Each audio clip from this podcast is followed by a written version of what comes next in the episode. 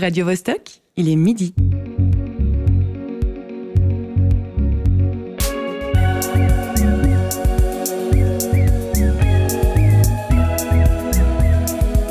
Midi bascule.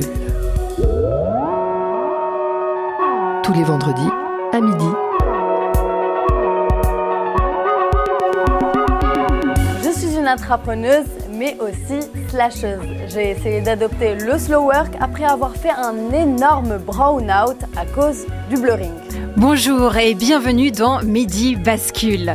Si vous écoutez notre émission en direct, c'est 6 heures du matin au Bureau américain des statistiques du travail à Washington. C'est entre 3 et 5 heures du matin au Mexique, nation où l'on travaille le plus au monde en 2020 selon l'OCDE.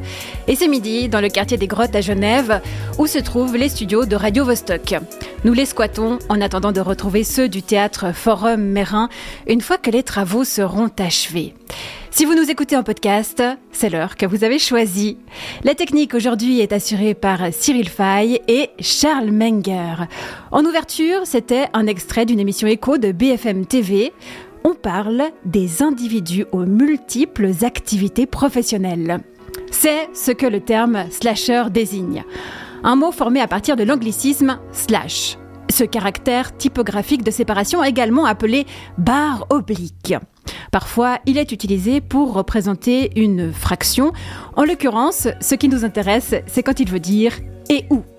Lorsqu'on pratique plusieurs métiers, on les glisse, on le glisse entre chacun d'eux. José Lilo, ici présent, est chroniqueur, slash comédien, slash metteur en scène. Vous savez pas hein, que j'allais parler de toi dès l'intro Non, mais moi, je... non. Quelle horreur. Deux cas de figure. Le cumul des emplois peut être subi par nécessité financière ou choisi pour son épanouissement personnel. Si additionner les jobs n'est pas nouveau, c'est en revanche mieux accepté.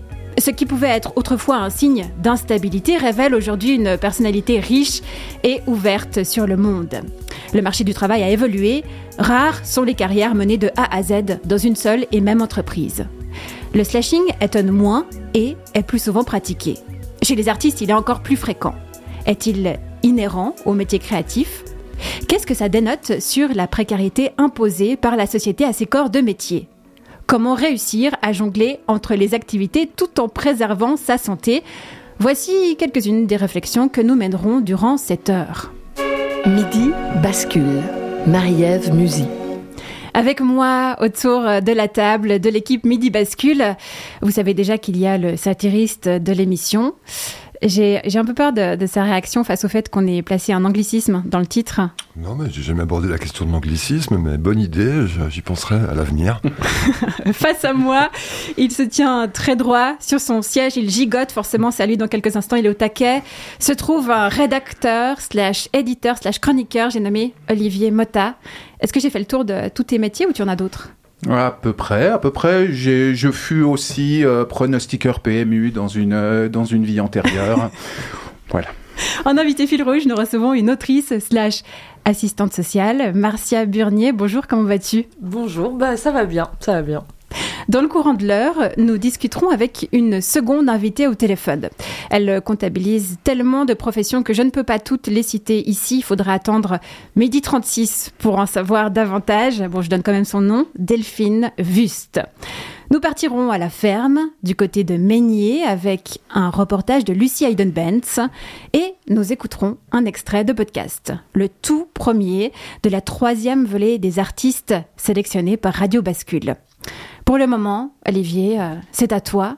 Est-ce que tu te lâches un peu, beaucoup, passionnément à la folie ou pas du tout? Mmh, Ah là là, on vit une époque formidable. Une époque caractérisée par son goût immodéré pour les étiquettes, les nomenclatures, les cases, et pour l'anglais façon globish-boulga. Globi-boulga. Quoi? Oui, c'est une variante du globi-boulga.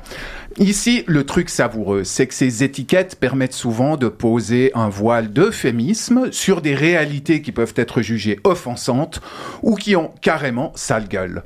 Un peu, un peu comme le peintre Daniel da Volterra avait été chargé au XVIe siècle de trousser des repeints de pudeur sur les parties génitales des personnages du jugement dernier de Michel-Ange. Eh bien, j'affirme qu'avec le sujet du jour, les slashers, nous sommes en plein dedans. Ce joli terme de cache-sexe ou plutôt de cache-misère. Toi qui nous écoutes, t'es un soutier du capitalisme néolibéral? T'es un galérien du monde du travail? Que tu sois bardé de diplôme ou pas, tu exerces un job de merde, si mal payé, que tu dois y ajouter un autre job de merde pour boucler le mois Ou alors ton taf, quoique génial et créatif, est si déconsidéré aujourd'hui qu'il te rapporte quand même des queues de cerises, ce qui t'oblige à exercer un ou deux emplois alimentaires en parallèle Y a pas de souci. No problemo aise. Suffit de faire un peu de cosmétique pour rendre tes galères présentables. Tiens, si on disait que tu es un slasher. Ah oui, ah oui, ça claque bien ça.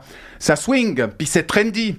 Puis ça tranche du côté des winners qui sont agiles et qui savent s'adapter à la grande lutte pour la survie du plus apte. Saint Darwin, priez pour nous. Voilà, voilà.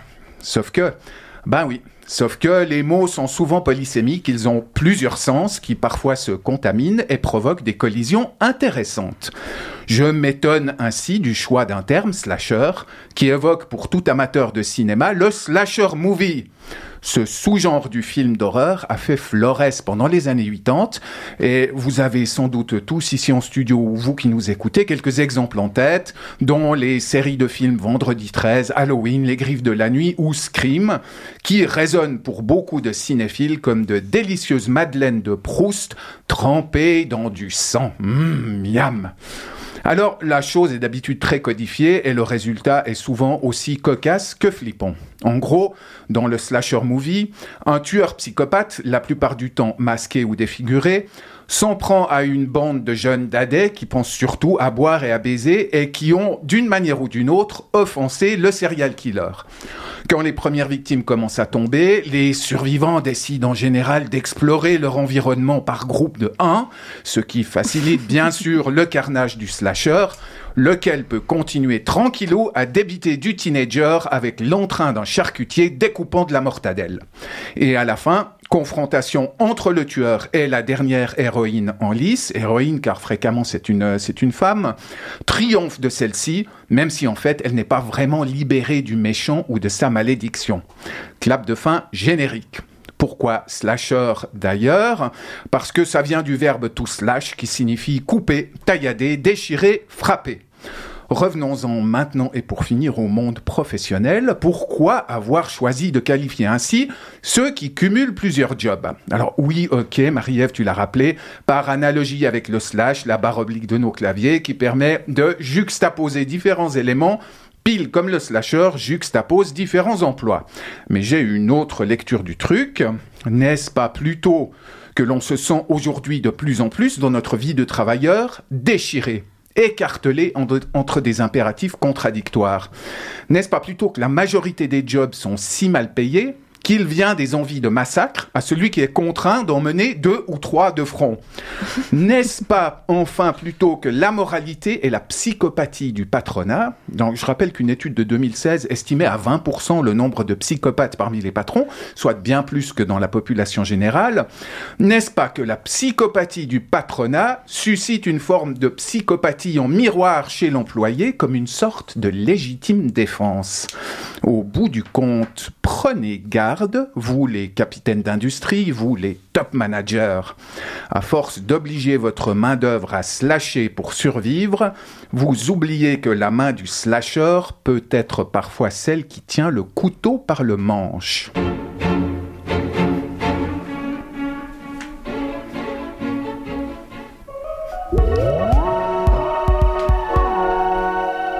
Merci beaucoup, Olivier. 20%, euh, euh, le nombre de psychopathes parmi les patrons, c'est un vrai chiffre? C'est un vrai chiffre. L'étude est, discutée, c'est une méta-analyse euh, qui se base pas forcément sur des, sur des études toutes très fiables, mais elle, elle articulait ce chiffre-là. Oui, en effet.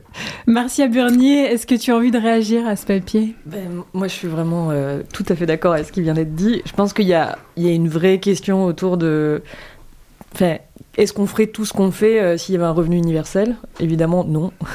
Euh, ce serait quand même assez différent. Après, moi, je suis un peu embêtée parce que j'aime aussi faire énormément d'activités différentes et c'est mhm. une des raisons pour lesquelles je me retrouve à cumuler. Mais c'est sûr que si j'étais rentière, on n'en serait pas là et je ferais probablement beaucoup plus de bénévolat, de choses très créatives. euh, voilà. Alors, on va venir à tes activités justement. Ton premier roman, Les Orageuses, a été publié en 2020. La sortie du second est prévue pour septembre prochain. Parallèlement à ton activité d'autrice, tu es assistante sociale, tu as été journaliste de mode. Alors, pour commencer, comment se déroule ta semaine type?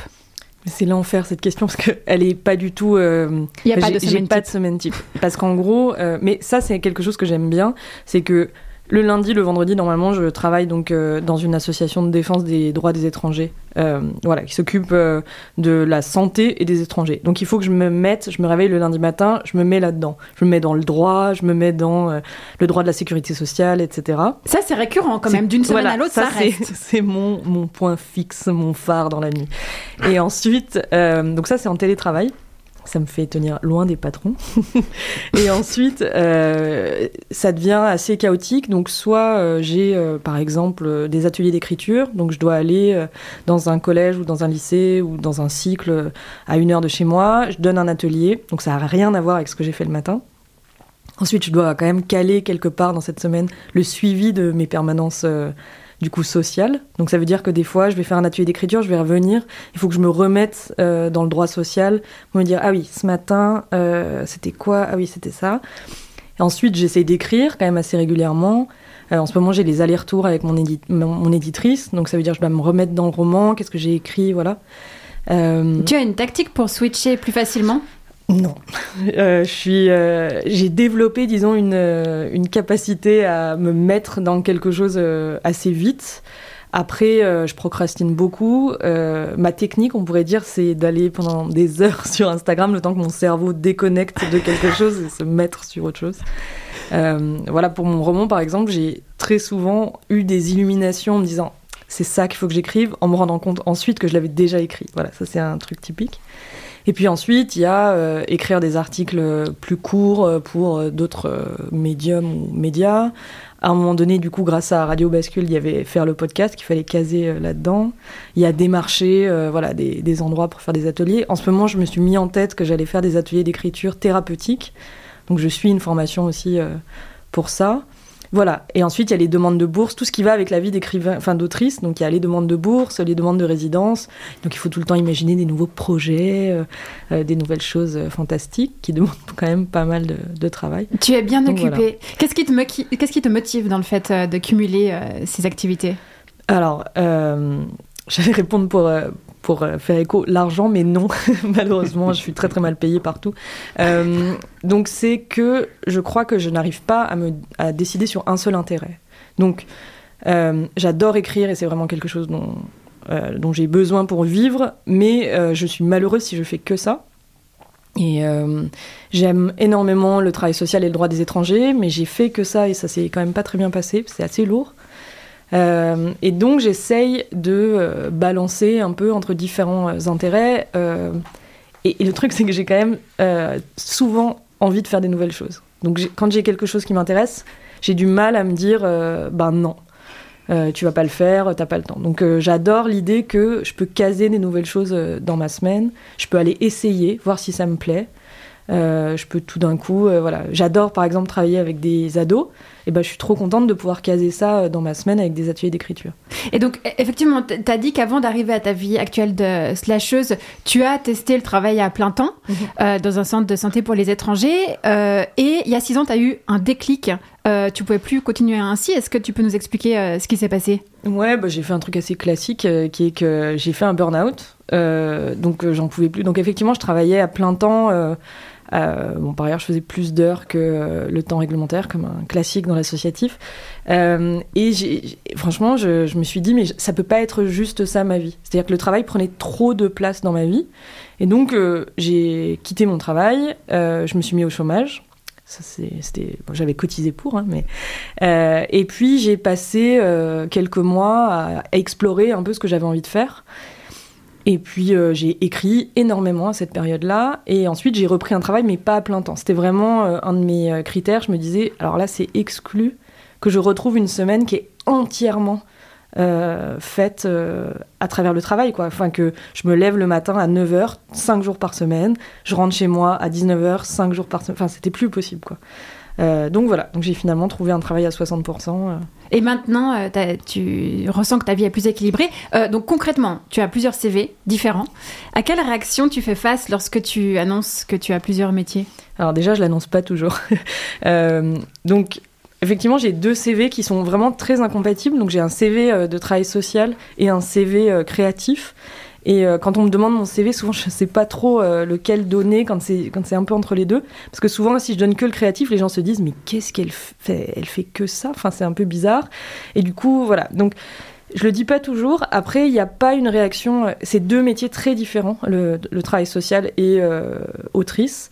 Et, c'est pas toujours euh, ça comment dire ça joue pas en la faveur euh, du métier créatif de dire que je suis travailleuse sociale. Souvent les gens euh, se disent ah mais du coup t'écris sur ton travail t'écris un blog t'écris des petits témoignages. Enfin voilà c'est quand même souvent assez condescendant. Je crois qu'il y a une vision de l'assistante sociale et du travail social qui est pas toujours très valorisée dans le dans la société. Et c'est vraiment dommage parce que c'est un super mmh. métier mais je pense que ça serait pas la même chose si euh, j'étais slasheuse, euh, je sais pas, j'avais, euh, j'étais écrivaine, mais aussi je faisais, je mettais, je sais pas, en scène des pièces avec des adolescents, et puis en plus j'avais une boîte incroyable qui ferait, je ne sais même pas quoi, mais ou une appli, voilà, une nappe. ouais, là, ce, qui est, particulier, tu me dis qu'il y a deux classes sociales différentes quand même pour ces deux métiers. Tu voulais écouter Kim Carnes? T'as choisi Bette Davis Eyes, pourquoi? C'est vraiment ma chanson préférée. Je pourrais danser dessus euh, toute la vie, quoi. Je, ça me met extrêmement de bonne humeur. Donc je me suis dit autant me mettre de bonne humeur. Euh, bah alors on, on va tous danser, peut-être.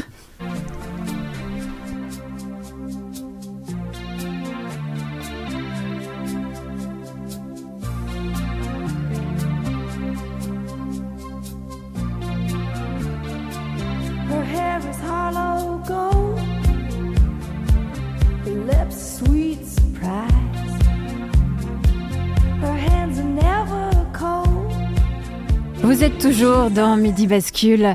J'espère que tout se passe bien à notre écoute. N'hésitez pas hein, à nous écrire des messages via notre profil Instagram. Par exemple, si vous avez envie qu'on aborde certains sujets dans le futur, on lira vos suggestions avec attention. On part maintenant à la rencontre de trois artistes qui font partie d'un collectif de maraîchers. Ils ont créé une micro-ferme à Meignier qu'ils ont baptisée L'Ortille.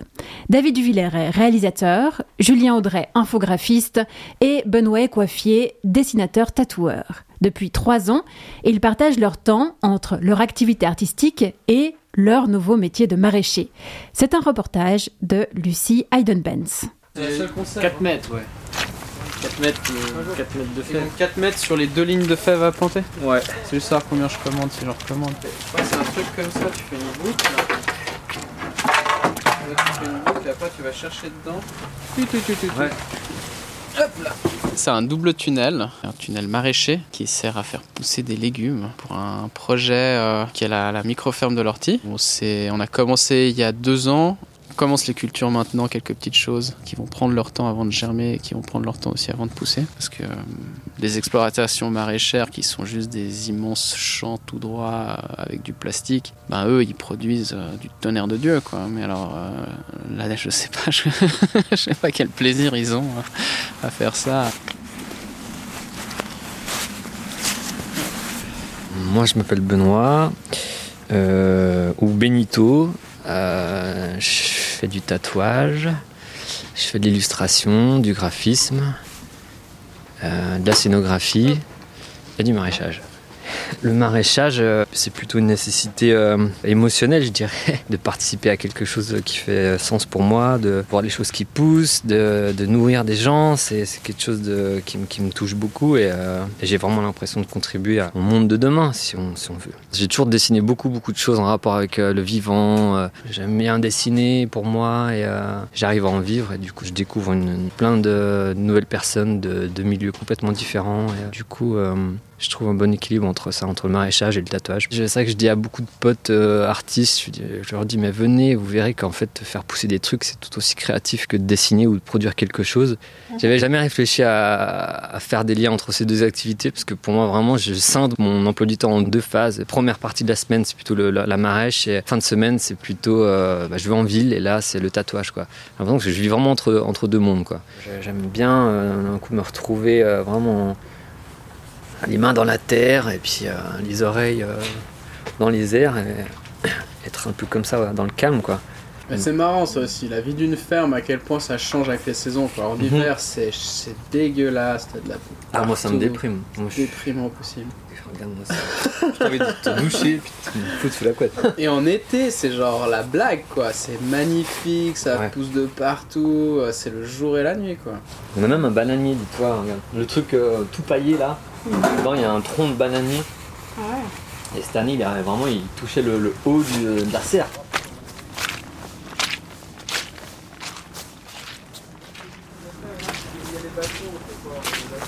Moi, je suis infographiste, donc je, me décris plus comme un artisan qu'un artiste. Il y a une part de moi qui, a envie d'explorer ça. Quand il y a quelque chose qui m'intéresse, ben, ben, j'y vais. Là, la difficulté, c'est vraiment de trouver l'équilibre entre nos boulots à côté. On ne peut pas mettre plus de temps dans le projet parce que pour des raisons financières.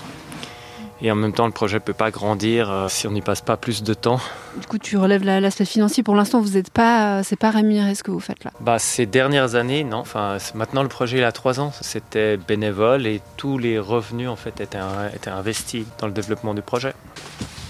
Fève là, engrais vert, sec, fève, quoi mange tout. J'ai mis ça là-dedans pour éviter que on se fasse tout bouffer. À la base, à l'origine, je m'étais orienté dans des métiers d'art, euh, dans le cinéma, et j'y bosse maintenant. Et c'est toujours un métier qui me, qui me passionne, que j'ai envie de continuer et de faire. Actuellement, bah, je, suis, je suis dans cette... Euh, dans cette dynamique-là où j'ai cette activité artistique. Et donc ces deux activités, euh, à la fois maraîchage et réalisation de films, elles se complètent ou comment est-ce que tu les envisages l'une et l'autre? Ça, je pense, c'est une partie très perturbante pour moi de savoir si euh, elle se complète, si elle se concurrence. En tout cas, j'ai jamais lâché le jardin. J'ai toujours eu un morceau de terre. J'ai besoin d'avoir cet espace-là pour, euh, pour être bien. C'est une curiosité. Donc en fait, euh, c'est comme si on avait quelque chose vraiment qui nous habitait. Puis il faut, faut qu'on essaye ça. Il faut qu'on continue là-dedans. Pour que ça fasse la longueur d'une ligne.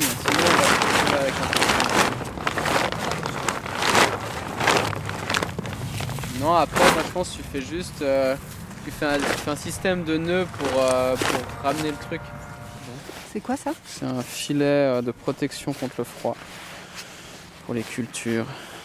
C'est un peu la spécificité de ce projet, c'est qu'on travaille tous dans des domaines différents et donc on a besoin en fait de réfléchir à comment on fait pour faire cette activité en temps partiel.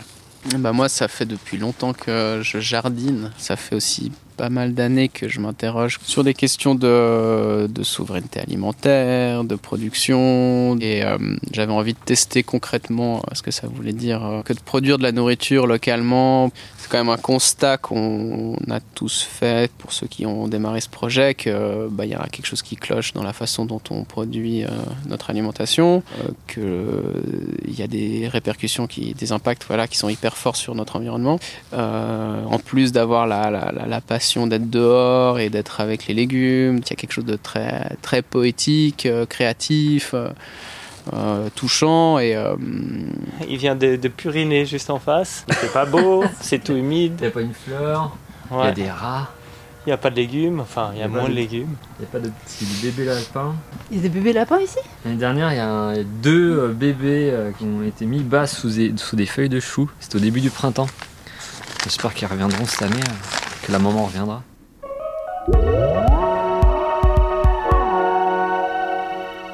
Marcia Burnier, est-ce que être maraîchère, c'est quelque chose qui te plairait? Ah ouais, vraiment. à temps partiel. Mais ouais, moi, je, je peux pas vivre sans mon jardin potager. Euh, ça me fait du bien. Je pense qu'on peut pas euh, faire être artiste ou être dans un truc créatif ou dans la tête et ne pas avoir d'activité avec le corps, euh, avec les mains dans la terre, etc., c'est compliqué. Moi, j'ai vraiment besoin de ça pour ma santé mentale. Ça a l'air hyper bien, leur projet. Et toi, Josier, ça te parle, cette micro-ferme? Toi qui es un fervent défenseur de l'environnement?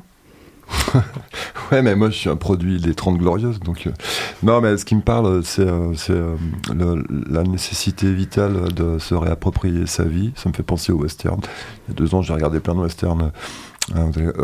oui, pour comme ça, parce qu'il y avait des paysages, c'était pas encore pollué. Et puis les, Européens, si on accepte la question des Indiens, y allaient pour juste avoir leur, petit lopin, leur petite activité. C'était un rêve très fort hein, qui a fait les États-Unis pour finir. Donc il y, a cette nécessité, c'est impossible quasiment ou à peine dans les sociétés euh, capitalistes actuelles. Mais c'est ça une tragédie. En parlant de capitalisme, il est temps de survoler les news de la semaine avec euh, ta chronique, José, on t'écoute. Alors, j'ai failli me laisser persuader par l'actu que la chose la plus importante qui était arrivée dans le monde depuis une semaine, c'était le revenge song de Shakira contre son ex. Vous savez, la chansonnette caracole euh, en pole position des chansons les plus écoutées du moment sur YouTube. 158 millions, 170 188 vues en 7 jours quand même. Hashtag 1, tendance musique. Avec toute une communauté internet à fond là-haut pour faire monter les vues. Allez, partagez, partagez partout, sur Spotify, TikTok, sur tous vos réseaux. Il faut qu'on atteigne les 200 millions de vues. Allez, on va y arriver des messages comme ça par palette d'émojis. On doit tous applaudir Shakira pour avoir exprimé ses émotions. Émotions qui en gros se résument à Écoute comme je lui nique sa race à ce petit con et je suis tellement plus bonne que l'autre pouf.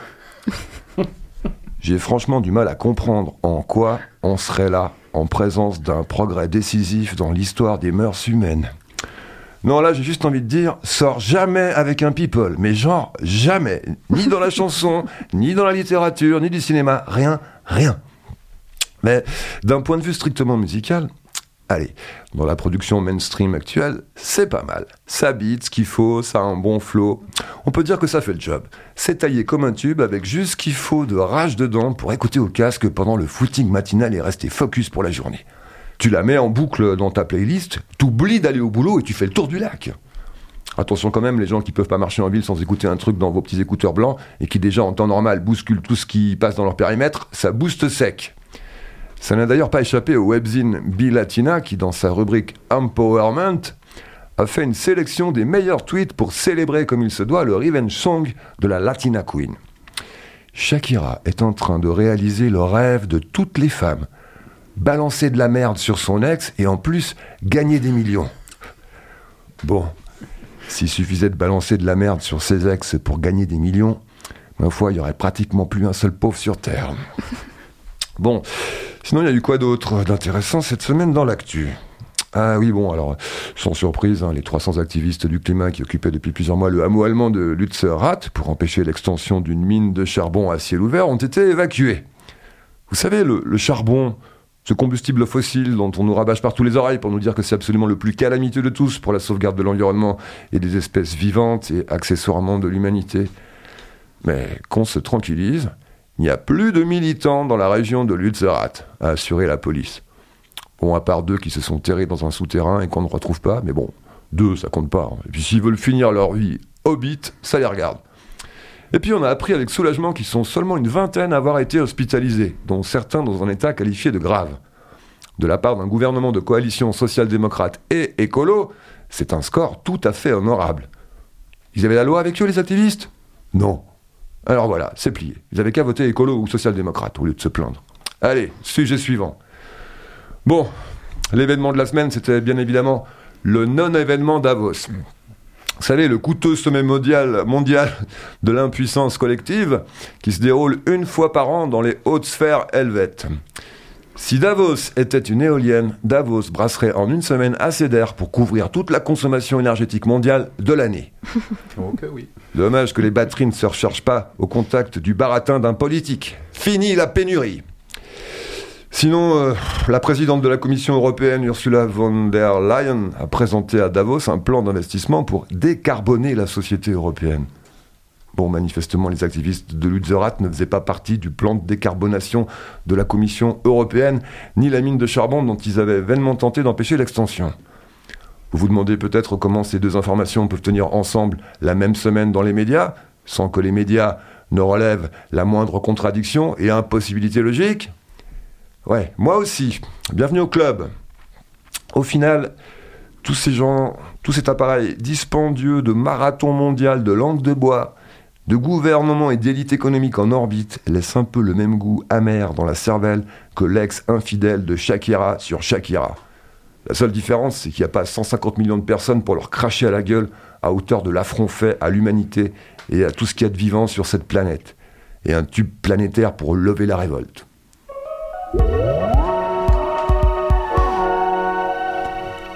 Merci José pour ce tour d'horizon. Et si tu le crées toi, ce tube écolo? Ouais, il faudra déjà que j'ai une vie people pour intéresser les gens à des conneries, et ensuite éventuellement détourner, euh, après, tu vois, après être devenu une star mondiale, détourner le propos et puis avoir zéro followers parce que ça intéresse pas les gens. C'est le commérage qui intéresse les gens. Euh, j'ai lu, j'ai lu les paroles hein, de la chanson de Shakira. Euh, effectivement, c'est, c'est pas glorieux, mais je précise quand même qu'elle a 45 ans et la nouvelle copine de son ex 23 ans. Alors, est-ce que ce serait pas une bonne raison d'être en colère quand même? La, semaine proche- la semaine passée, c'était un sujet sur. ouais, il faut Marcia, quand même considérer un peu les femmes plus âgées que les mecs. Il n'y a pas de raison qu'elles sortent pas avec des gars plus jeunes. Et maintenant, c'est pas. Bon, moi, je sais pas. C'est les relations humaines, mais foutez la paix. Puis, mais bon, foutez la paix en même temps. Olivier, tu voulais réagir Oui, pour ajouter une, une petite note euh, crapuleuse, euh, José, tu as, tu as parlé du sommet euh, mondial de l'impuissance, qui, euh, la, la news est sortie hier ou avant-hier, qui par contre fait exploser la demande en escorte euh, sur Davos pendant, pendant la période. Eh bien, merci Et pour voilà. cette précision dont on ne pouvait se passer. On va écouter un peu de musique.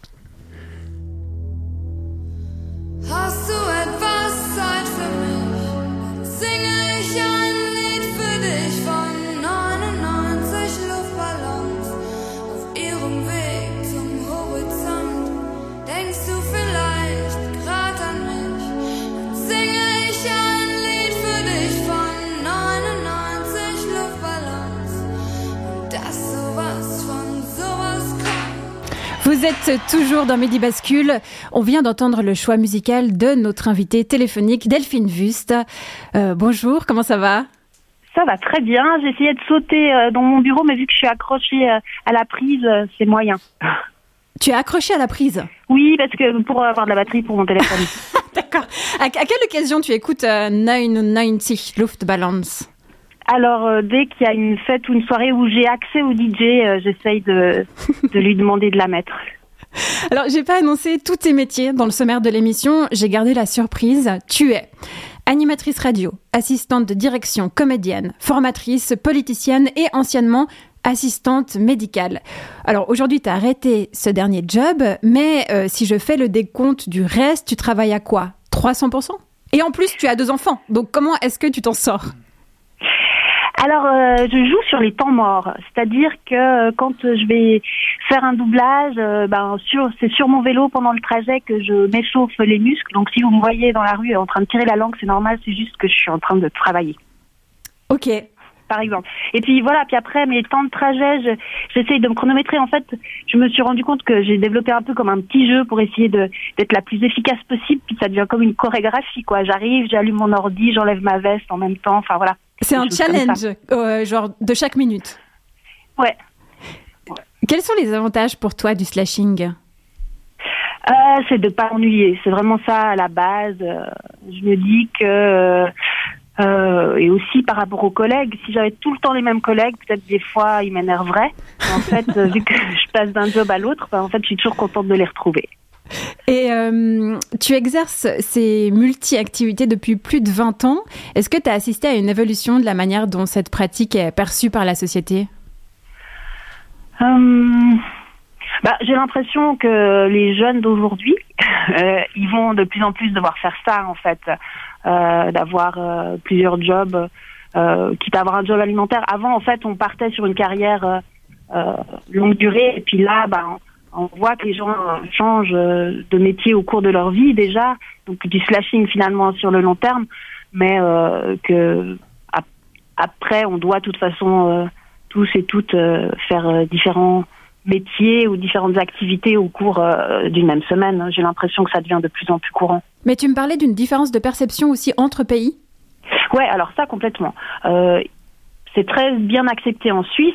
Euh, malheureusement, en France, et ça c'est quelque chose que je trouve vraiment dommage, c'est que la France, euh, pour eux, si on a plusieurs jobs, ça veut dire qu'on est euh, professionnel nulle part. Alors que, mais c'est aussi lié, je pense, à la culture, parce qu'en France, on valorise les études, alors que en Suisse, on valorise aussi l'apprentissage, et c'est une autre manière d'apprendre euh, de nouvelles choses, de se cultiver, pas seulement en faisant des études. Et c'est vrai que euh, on est même euh, un, un, modèle au niveau mondial, hein, euh, la Suisse pour l'apprentissage, et on voit que, c'est une richesse en fait d'apprendre un peu partout. Et d'ailleurs, euh, quand on a ce qu'on a développé euh, comme aptitude dans un job, ben, on peut le transposer dans un autre. Et puis euh, euh ces, qualités-là, elles, elles c'est c'est gagnant-gagnant aussi ouais. pour les divers employeurs finalement. La Suisse comme métier des, comme euh, nation des slasheurs.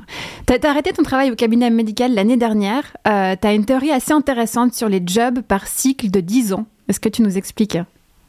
Ben, j'ai vu en fait en regardant mon CV que j'ai l'impression qu'au bout de dix ans, j'ai un peu le tour et puis que euh, c'est bien d'arrêter. Alors, ce qui est pratique pour moi, qui euh, qui est pas de sécurité financière derrière, euh, c'est d'avoir plusieurs jobs en parallèle. Je peux en arrêter un, en garder les autres, le temps d'en trouver un nouveau. Et puis, euh, euh, moi personnellement, je pense que j'arriverais pas si j'avais qu'un seul job à l'arrêter et puis euh, et puis euh, essayer d'en avoir un autre derrière. Ce serait plus compliqué. Il me semble que ce tuilage permet justement une plus grande liberté. Mmh, oui, c'est une certaine dynamique.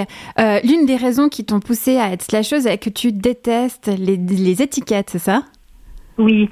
Alors, ben, quand on doit se présenter, euh, dire je m'appelle Delphine et je suis, ben, j'ai pas envie euh, de qu'on qu s'arrête à ce que je sois soit seulement secrétaire médicale, soit seulement comédienne, soit enfin c'est une richesse en fait de, pouvoir euh, euh, être différentes choses et même dans la vie en fait on est toutes et tous on a toutes des qualités, des défauts et puis je trouve dommage qu'on on, s'arrête ouais à une étiquette en fait, à dire ah ben Delphine est comme ça. Et en quoi multiplier les jobs est une bataille contre la vie qui passe C'est toi qui m'as dit euh, ça. pour moi, c'est le lien aussi avec l'ennui. C'est-à-dire que quand, euh, quand on répète les choses, la routine fait qu'au bout d'un moment, on s'endort et puis, euh, et puis, on, puis les jours passent, puis les semaines passent, puis les mois passent et les années passent. Mais je me rends compte que malgré ça, le temps passe. que de toute façon on peut pas l'arrêter. Mais euh, c'est une manière aussi de pouvoir avoir plusieurs vies dans une vie. Euh, c'est aussi pour ça à la base que j'ai voulu être comédienne, c'est pouvoir euh, être autant chirurgienne que avocate, que pompière. Puis après j'ai vu que je pouvais pas faire toutes ces études-là. Puis en plus j'aime pas trop les études non plus. Euh, donc euh, j'ai pas assez de patience. Donc du coup comédienne c'était parfait parce que je pouvais jouer la pompière, jouer la chirurgienne, etc. Euh, quelle qualité faut-il pour être euh, une bonne slasheuse? Est-ce que euh, c'est une question de caractère? Tes deux ados sont pareils que toi? Mes ados sont. Ouais, il y a quand même une question de caractère. aimer passer d'une chose à l'autre, aimer connaître plein de gens, parce que du coup, je connais plein de gens de différents milieux.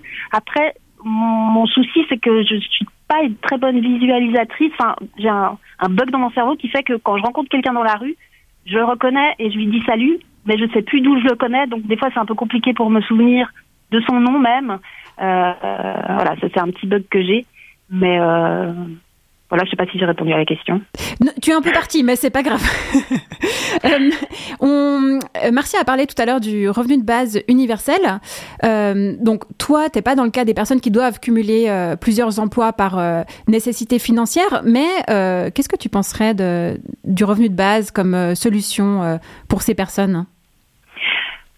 Bah justement, moi j'ai l'impression euh, que je le vis déjà ce revenu de base inconditionnel, c'est-à-dire que j'ai euh, des salaires qui tombent tous les mois euh, de, de, certains jobs alimentaires, euh, qui fait qu'après euh, j'ai pas besoin de choisir ma prochaine activité en fonction de est-ce qu'elle sera rémunérée ou pas.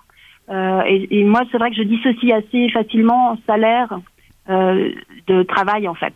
Et je fais tous mes jobs, qu'ils soient bénévoles ou payés, de la même manière et avec le même enthousiasme que j'ai un salaire à la fin du mois ou pas. Mais ça, c'est parce que j'ai une base euh, assurée. Si j'avais pas cette base assurée, effectivement, je courrais plutôt après le job qui est payé. Quand tu te projettes dans 5 ans, tu te vois où? Euh, Alors, ailleurs dans certains de mes jobs, j'espère, puisqu'on aura fait quelques cycles de 10 ans. Très bien. Bah, merci beaucoup, euh, Delphine Wust, d'avoir été au téléphone avec nous.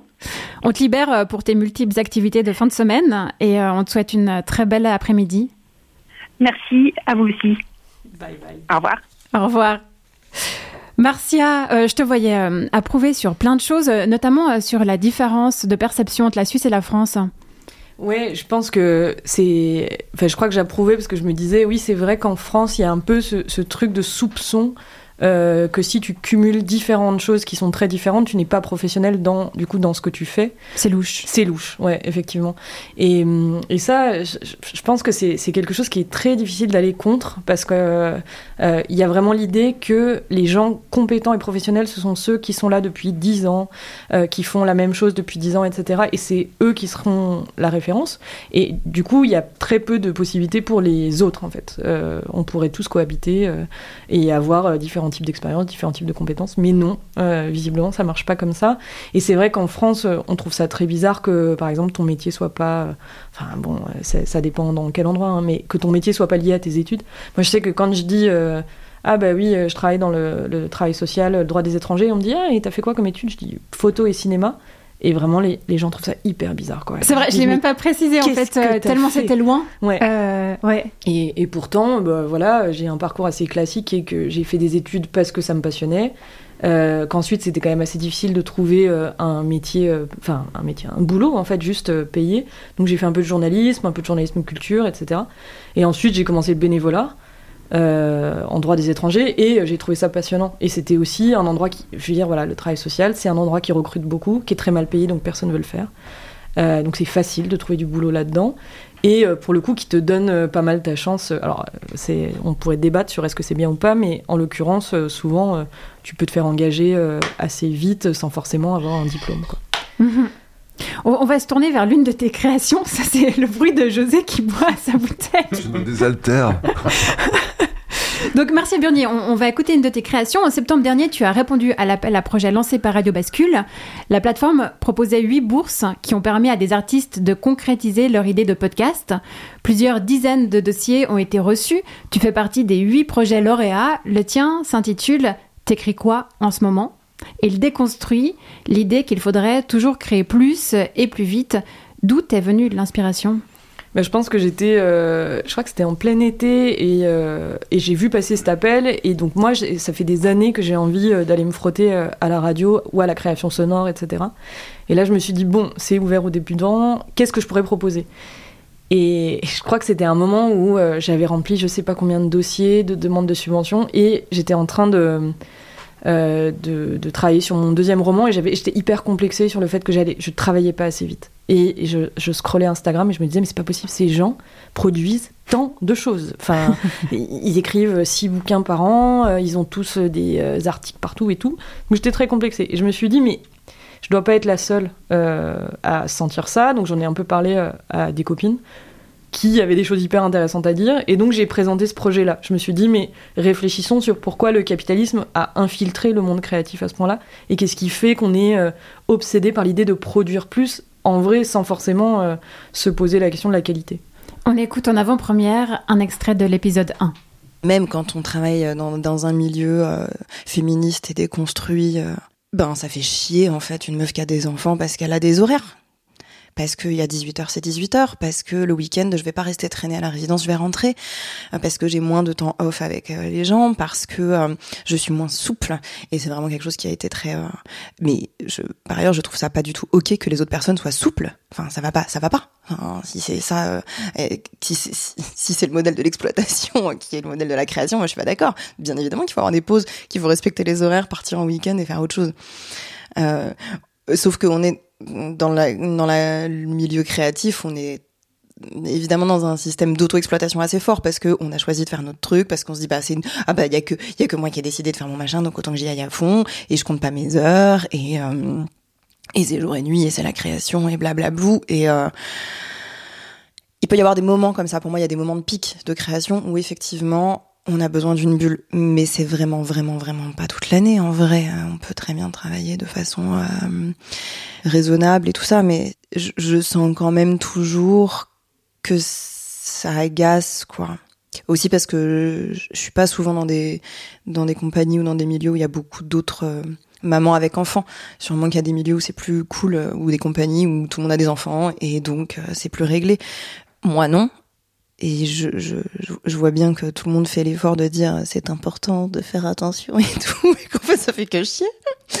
et moi aussi ça me fait chier, mais mais il y a deux personnes plus importantes que moi. Moi, quand j'ai eu des enfants, après que j'ai voulu retravailler, enfin, je veux dire, je, je n'ai pas arrêté de devenir un comédienne, ni autrice, ni rien quand j'ai eu des enfants.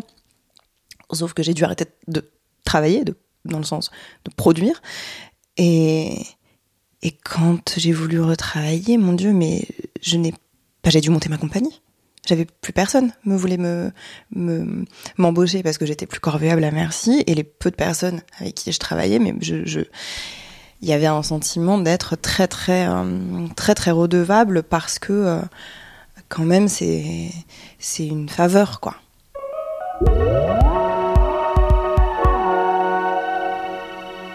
Venez d'écouter l'extrait d'un podcast Radio Bascule, apparaître lundi prochain, le 23 janvier, sur notre site et sur les plateformes Spotify et autres. Sept des huit projets lauréats 2022 vont sortir à cette date. Les épisodes 1 de chaque série seront mis en ligne.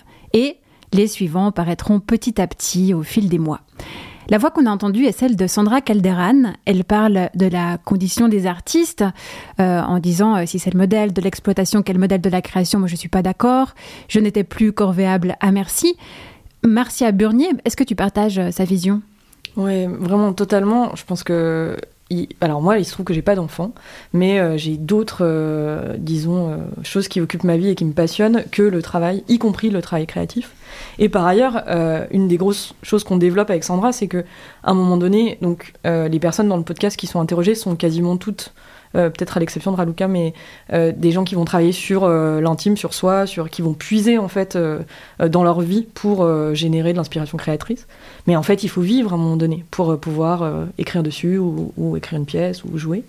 Et, moi, j'ai vraiment besoin de temps off, enfin de, de- de temps qui n'est pas li- lié à une production euh, pour pouvoir vivre. Que je les trouve- idées maturent. Ouais, ouais, ouais, ouais, je trouve que c'est essentiel en fait. euh, et je sais pas combien de temps je vais pouvoir tenir avec ce rythme-là euh, au niveau financier. Et je profite euh, le plus possible euh, euh, de cette petite bulle que j'ai où euh, bah, je peux faire énormément de sport, je peux euh, aller me balader dans la montagne, je peux faire mon potager l'été. voilà, je peux avoir du temps en fait pour vivre autre chose que la production. Ok. Et donc au- aussi au niveau de l'énergie et de l'inspiration, tes euh, activités diverses s'influencent euh, les unes les autres. Oui, moi je pourrais pas écrire de roman euh, si si- s'il y avait rien qui me nourrissait. Enfin, moi vraiment, j'ai besoin d'aller en montagne. C'est un besoin vital en fait de de, sortir un peu d'un monde qui me stimule trop et qui me dire qui me pompe toute mon énergie. J'ai besoin à un moment donné d'avoir le cerveau tranquille pour qu'il puisse réfléchir et générer d'autres objets. Euh, d'autres objets de réflexion, d'autres objets de création, euh, voilà. Ton prochain roman va paraître à la rentrée. Lorsque l'écriture est lancée et le sujet choisi, est-ce que tu ressens toujours euh, la pression à écrire? Non, alors c'est vrai que, disons que au tout début, c'est comme si j'oublie que j'en ai déjà. Alors en l'occurrence, ça c'était le deuxième. j'oubliais, j'ai complètement oublié que j'en avais écrit un et je me disais c'est impossible à faire. Écrire un roman, ça me semblait complètement fou. Et en fait, au moment où ça se déclenche, c'est-à-dire euh, au moment où l'idée a bien maturé, où j'ai bien eu énormément de périodes de doute, où je me suis déjà dit 15 fois, mais de toute façon, c'est pas grave si j'y arrive pas, blablabla, blablabla, et que j'ai demandé à ma meuf 15 fois si elle allait me quitter si je écrivais pas un deuxième roman. Bon, une fois que ça, ça a été déblayé, et ben, euh, et que je me lance dans l'écriture, c'est-à-dire que voilà, je passe à l'action. Là, c'est un moment addictif, c'est un moment magique en fait. Euh, j'ai plus envie de m'arrêter. Il se trouve que là, pour ce roman, j'ai eu la chance de bénéficier de deux fois de temps de résidence et où j'étais dans une bulle et où j'ai juste écrit, fait des footings avec des chiens, écrit, fait des footings avec des chiens et c'était parfait. Mais c'était une, une bulle quoi. C'était pendant un mois ou une euh, pendant deux et c'était euh, Ouais, il y a beaucoup moins de pression. La pression, elle se relâche. Mais aussi, on va pas se mentir, parce que au moment de l'écriture, tu produis. Et du coup, euh, la pression à, à justement, mais je suis en train de rien faire, je suis pas utile, je. Dans euh, l'action, elle. ouais, se dans l'action, détend. elle se détend quand même, ouais. Quel est le pitch Alors, euh, c'est sur une euh, jeune femme qui euh, est victime de violences conjugales, qui habite en ville et qui décide de, quitter son gars, puis qu'elle se rend compte que bah, c'est pas suffisant, donc elle va partir de la ville, elle va aller s'isoler en montagne, du coup, avec son chien. Et c'est vraiment la question de la reconstruction par le rapport avec le corps, par la solitude. Euh, voilà, mon premier roman était vraiment sur euh, l'effet de groupe, il était sur la revanche, comme Shakira. Voilà. Euh, Ah oui, tu voulais nous revenir sur le titre de, de Shakira. bah non, on a eu une grande discussion hors antenne, mais voilà, moi je suis très fan de Shakira. Je pense que les revanches des, des femmes sur leur ex, on, on est pour. Et, et je, vraiment, je, je, je pense que c'est une, une- une actualité réjouissante, cette chanson. On va de nouveau écouter quelques notes de musique, pas de Shakira, mais de The Animan, Mami Wata.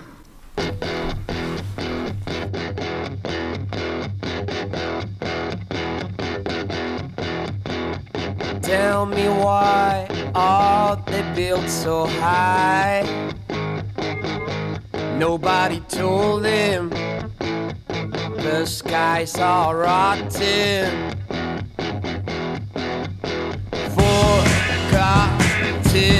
By the tide. Une petite précision pour euh, les auditoristes qui souhaiteraient suivre euh, ton actu, Marcia Burnier. On les renvoie sur euh, ton Instagram, c'est juste? Ouais, c'est ça. Alors, il faut quand même que je fasse un disclaimer. J'ai un Instagram qui est mélangé perso-pro.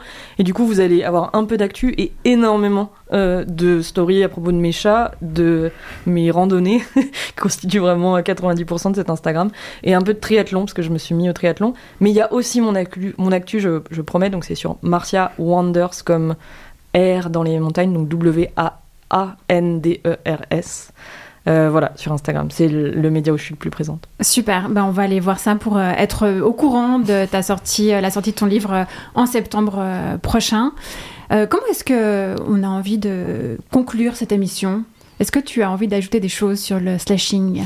Mais moi, je dirais, il faut pas perdre de vue que le capitalisme nous oblige à travailler, mais il faut aussi pas perdre de vue que le plus possible, enfin, si on a la possibilité d'aller explorer différents domaines euh, pour le travail, différents domaines euh, d'activité même, c'est très très nourrissant et, et, et ça devrait euh, euh, rendre des fois la vie un peu plus euh, excitante. Voilà. Olivier, tu es d'accord avec ça? Mais disons, ce que, ce que, ce que tu dis, Marcia, sur l'injonction à produire, ça c'est tout à fait, euh, tout à fait clair et, et bien vu. On est inondé aujourd'hui de- d'exemples, de, profils par les médias ou les réseaux sociaux de personnes dont on se dit pour faire tout ce qu'elles font, soit elles ont un stock de cocaïne absolument euh, invraisemblable à disposition, soit elles ont des journées de 36 heures, elles vivent dans un autre espace-temps. Donc, slashons, oui, mais aussi avec modération Ah, tout parfois. à fait, ouais. Prenons du temps pour nous. Voilà. José, un dernier mot en 10 secondes? Non, il faut se réapproprier le temps, et puis euh, on est libre, libre, il n'y a pas d'injonction qui nous viennent par les images ou les réseaux, il n'y a pas de globalisation du soi, quoi. Faut, faut re- revenir à la racine de soi, quoi, et se, se, désempoisonner de, de, de tout. Merci beaucoup, José, pour ça. Merci, Marcia Burnier, d'être venue dans nos studios pour partager ton expérience. Merci à notre invité téléphonique, Delphine Wust. De l'équipe, vous avez entendu Olivier Mota et José Lillo. Cyril Fay et Charles Menger s'occupaient de la régie. À la présentation, c'était Marie-Ève Musy. Merci de nous avoir suivis. Vous retrouvez nos émissions précédentes sur radiobascule.ch. N'hésitez pas à partager autour de vous nos explorations sur les évolutions culturelles en cours.